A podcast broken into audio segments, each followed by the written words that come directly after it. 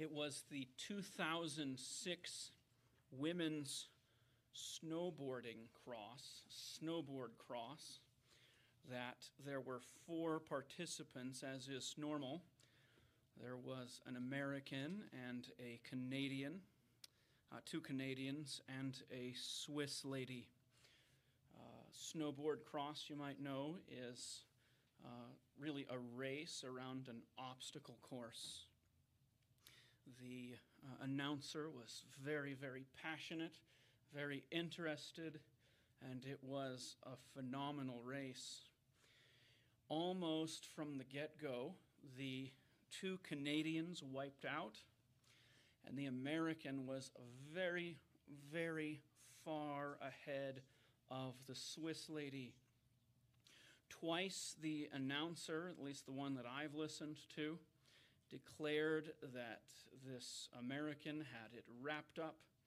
It was in the bag. So she goes on a ramp. She flies in the air, and she kind of did something like a trick. Now, this is a race. There really are no points for style. It was a race. And she does a trick because she was so far ahead. It wasn't even a race by that point. And in that trick, somewhat showing off, that was the place where she wiped out, found herself on the ground.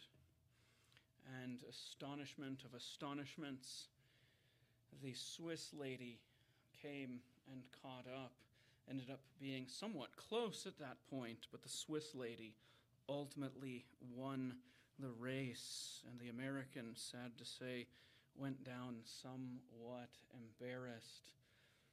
It's an embarrassing thing to get a silver medal in that circumstance when you have it so taken care of. That is exactly how it happens, though, sometimes, is it not? Sometimes races do not go to the fastest. Sometimes matches and sporting fights do not go to the strongest. Oftentimes, someone who is less equipped, less talented, ends up becoming the victor. It seems to me that something like that illustrates for us very well the 30th verse of Romans chapter 9. Romans 9:30 reads this way so that we remember. Paul writes that the Gentiles which followed not after righteousness have attained to righteousness, even the righteousness which is of faith. The Gentiles have attained righteousness.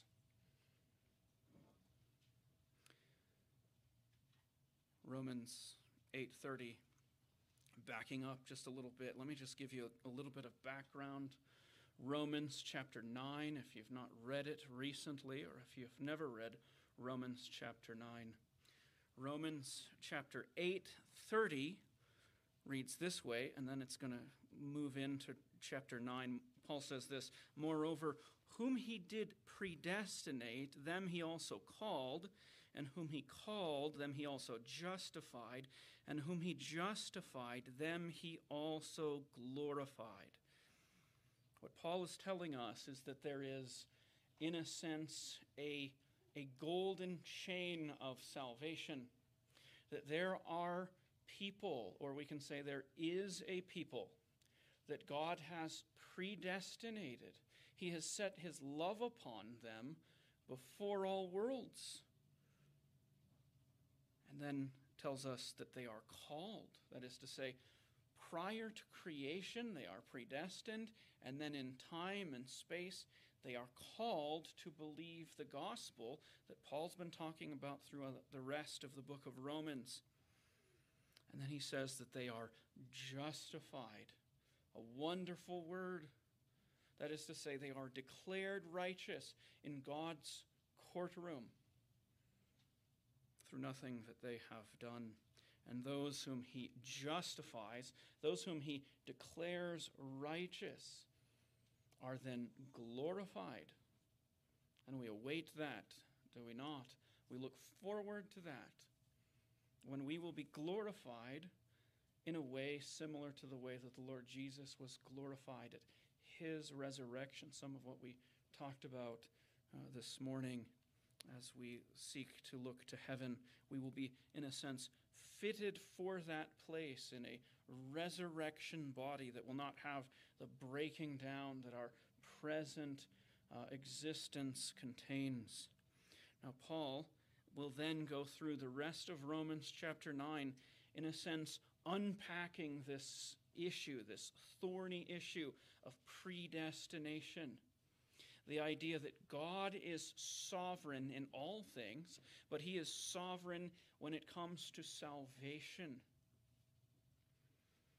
And God can make a choice, and his choice is ultimate, his choice is central. And so he makes it clear that God can choose Jacob over Israel. Uh, Jacob over Esau, I should say. And God can make it so that Israel is chosen over Pharaoh. God has this right. And, he un- and Paul unpacks this for us, telling us that God has the right as the potter. He can make one God in this matter. Reading Romans chapter 9, I have to say, I certainly have. I was not born as the young people, the covenant children here were. Came to these things much later in life, and I would object. I had all these objections to God's sovereignty. And I would read Romans chapter 9, and I'd say, Oh, here's my objection. And then Paul would answer that objection. Here's my objection. And Paul would answer that objection as well. And he seems to take you right to the point where we would cross from the place of the creature into the mind of the Creator. And if we would enter into the mind of the Creator, no longer being in the place of the creature, then we would enter into a maze, we would enter into a labyrinth that we would never be able to escape. Why? Because God's ways are not our ways, God's ways are high above our ways. And his thoughts are not our thoughts, and our thoughts are not his thoughts. Some would say, oh, but it's not fair. And he ends the argument, Paul ends the argument saying this Nay, but, O man, who art thou that repliest against God? Shall the thing formed say to him that formed it, Why hast thou made me thus? At the end of the day, God is creator and he has sovereignty and he can do what he wants, and everything he does is right. Everything he does is good, and everything he does is fair, even if you do not understand it, even if you do not, do not fully grasp it this side of eternity. God is sovereign. But it seems as we read the Bible, God is in the business of making those who who exalt themselves to be brought low.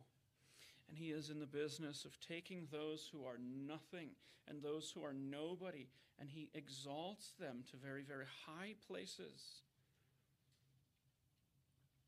The Jews had the lead. The Jews had a very, very big lead, you see. For they had the covenants they had worship, they had the fathers, they had so many things. They had all these advantages, and they were running ahead. But then they begin to make a mistake. They begin to think that their law keeping, they begin to think that their keeping of the feasts and circumcision and their avoidance of pork and of lobster and all of these things, these things actually set them apart and make them better than the Gentiles. So that there is, in a sense, a Jewish arrogance against the Gentiles. Who are these dogs? Who are these pig eating Gentiles. They're filthy. But we, we are great, and they have a high view of themselves. We keep the feasts, we keep circumcision. These things were not given to make them arrogant, but they used these things to prop themselves up. We ought to be very careful then, that we not? God has given so many things to us as New Testament believers. And we must use these as He has intended for us to use these things.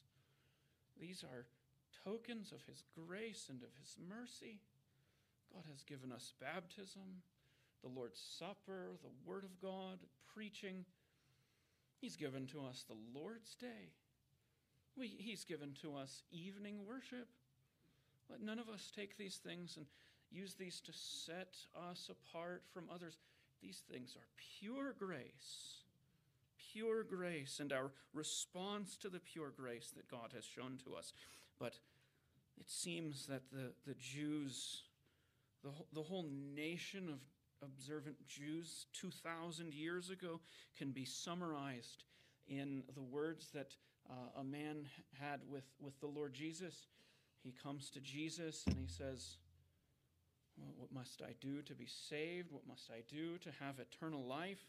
Jesus says to him in Mark chapter 10, starting at 19, he says, Do not commit adultery, do not kill, do not steal, do not bear false witness, defraud not, honor thy father and mother. And he answered and said unto him, Master, all these have I observed from my youth. That's an astonishing statement. I've kept all of the Word of God, I've kept all of these commandments. It's almost like this guy has this idea piece of cake, you know, wake up in the morning, make my bed, keep the law of God, eat breakfast, go on to work. This is just checking a box for him. This man doesn't understand that the law of God ought to humble him but he is there in the face of the Lord Jesus and he is exalting himself. This is astonishing arrogance. This is astonishing hubris on his part. Paul makes it clear that the Jews pursued righteousness. They pursued a right standing with God, but they pursued it as if it were to be attained by law keeping rather than as if it were to be attained by faith and obtained by faith in God and faith in Christ. So the Jews thought that they had reason to boast in their attainments, when instead they should have boasted in their God and praised Him for His mercy and praised Him for His grace to them. Instead, they boast, and they boast against the Gentiles. And they boast even before God and Jesus that they are greater. But the Gentiles obtain a righteousness. Romans 9:30 says, that the Gentiles, which followed not after righteousness, have attained righteousness, even the righteousness which is of faith. That is to say, the Gentiles were so far behind. It is as if the starting gun was shot, and the Gentiles didn't even know they were in a race. They didn't even know what way to run. In a sense, if anything, they were going in the opposite direction. The Jews are running ahead. They're going so fast and so hard, it looks like they're going to win. But the Gentiles are able to finish the race. They're able to win, in a sense. And in some ways, we could say they overtake the Jews. Why? Because they understood, those at that time, they understood that God is a gracious God. They understood in a way that even the Jews should have understood, but they seem to have surpassed them in their understanding. God is a gracious God. And He sent His Son into this world. And that Son has done marvelous things. He did signs and wonders. And Jesus rose, uh, raised people from the dead, and He feeds 3,000 and 4,000 and 5,000, and He walks on water. At His baptism, the heavens are opened, and the Father speaks, and a dove comes down and resides upon him.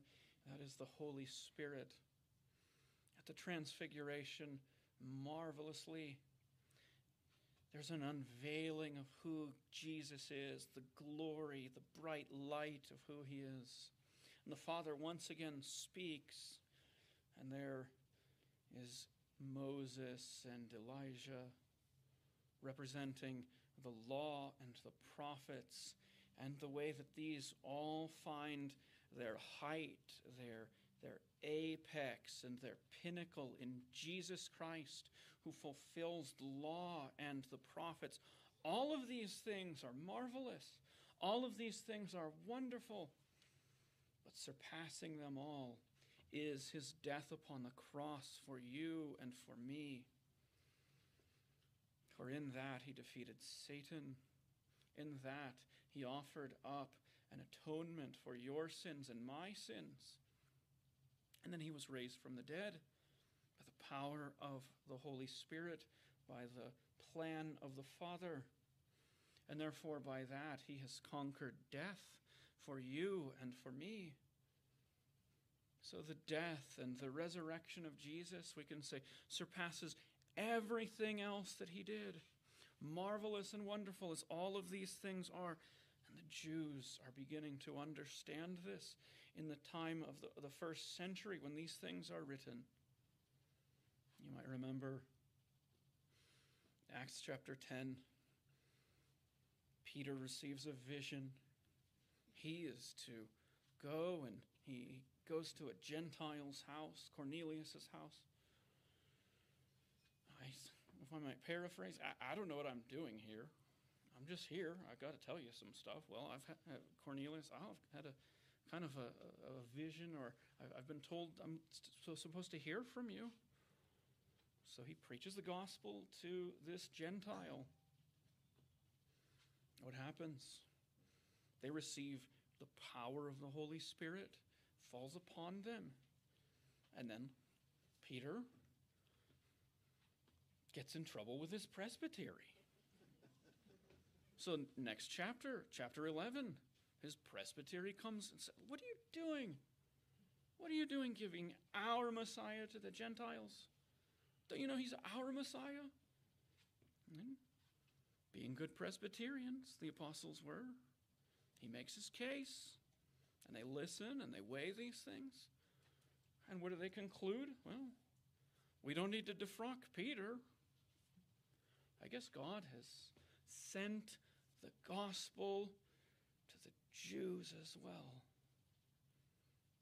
And it seems through much of the rest of the book of Acts, that's what we see. The Gentiles are coming to understand these things.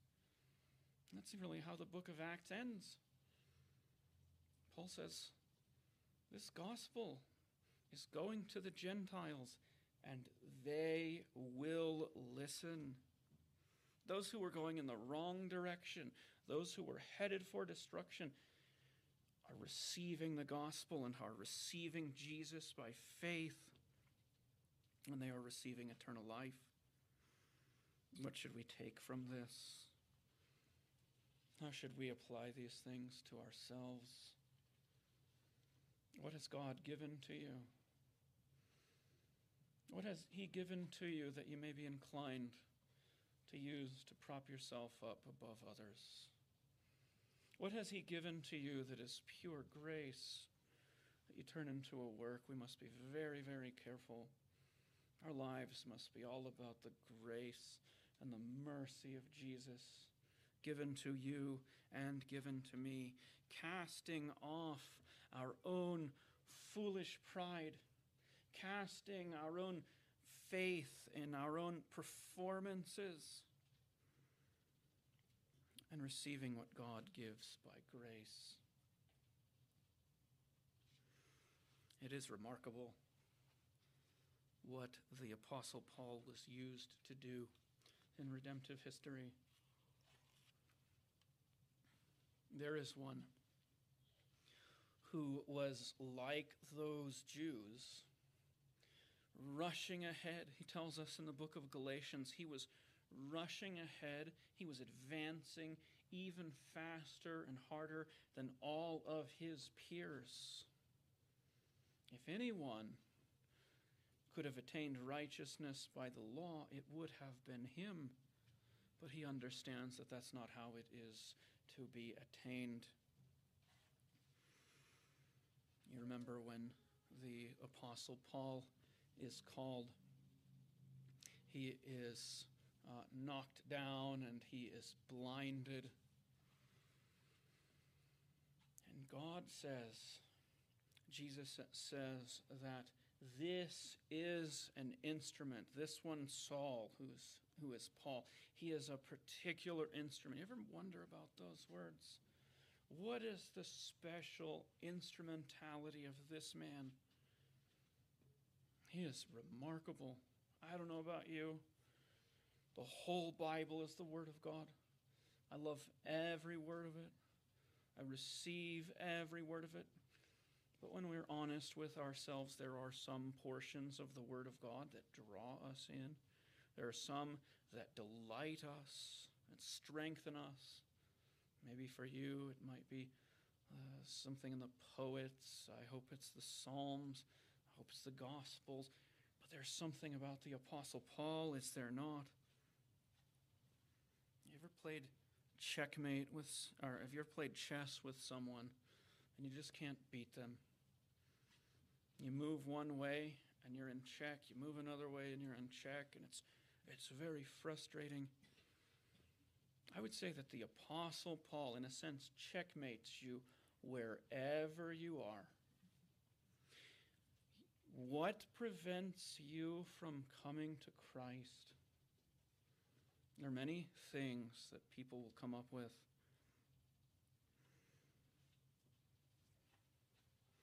Some will say, well, I am very, very sinful. I am very, very sinful. And God could not forgive my sin.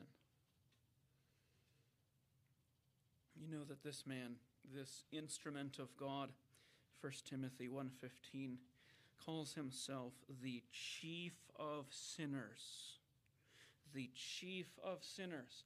Now, let's just stop for a moment. You might have applied that to yourself. And if so, that's right. There's something right about that. When you sin, when you realize how utterly needy you are and the greatness of our guilt before God, we feel as though each and every one of us is the chief of sinners. However, there is something particular about the Apostle Paul in that he was advancing far above others, but he is able to say he is the chief of sinners in a special way. In a sense, he was almost the first Antichrist as he persecuted the church, sought to have them jailed, sought to have them killed. What would have happened if he had been able to continue like that? Chief of sinners. Now you might be thinking, well, I could be the chief of sinners. Well, there's a sense in which what he was doing right then and there may be worse than anyone could ever imagine anything else. He cannot be worse than him. So, in a sense, he checkmates you. That is to say, have you persecuted the church in that sort of way, in such an antichrist way? You should come to Christ. However, you might not have come to Christ fully. And the reason for that might be you might think you have outperformed others. You might think, well, you know, I've done a fair amount of things. You might might think that you have attained to some sort of righteousness. But if you read Philippians chapter 3, Paul has some remarkable things to say there. He talks about the fact that if anyone were to have confidence in the flesh, he has more. And he lists all of his accomplishments, some of which he's born into, naming his tribe, naming that he's part of Israel. But then he says, as far as righteousness that can be attained by the law, he said, flawless in a sense. So, ha- have you attained a righteousness that far exceeds the Pharisees? Have you attained a righteousness that far exceeds Saul? I would say, no, you have not. You see, in a sense, how he checkmates you there. This, it seems to be, it seems to me, it, it seems to be the, the one man who can simultaneously say, I, I am more righteous than anyone, but it's dung. But in a sense, I am more wicked than anyone, as far as, far as, as, as uh, redemptive history goes, in a sense. Either way, you checkmated, and there is no way out whether it is a thought of your own sinfulness or whether it is a thought of your own self righteousness, there's no reason not to come to Christ, not to, to, to put your trust in Him. There's every reason to lean upon Him and to acknowledge that He is a merciful Savior, that this is the Lamb of God for, for sinners wounded this is the eternal Son of God who suffered in the body and suffered in the soul and righteously was raised from the dead. We worship a God, the God of all creation, God of sovereignty, and the one who delights to make the first last and to make the last first. And so, therefore, you must humble yourself before God and you must acknowledge his grace and his mercy. And in that, we see the ways that God causes those who have no righteousness in and of themselves, who, who are born not even knowing which way is up. He gives us grace and He gives us mercy. And God gives us the faith that He requires of us. God requires of that of us that which he gives. Receive Christ this day and each Lord's day. At this time, let us pray. Our gracious God and our Heavenly Father, you are marvelous and you are wonderful, and we are amazed at your word more and more. We pray that as we come to you, Lord's Day by Lord's Day, as we come to you day by day, that you would hear our prayers, that you would not turn us away that you would receive us as sons and daughters.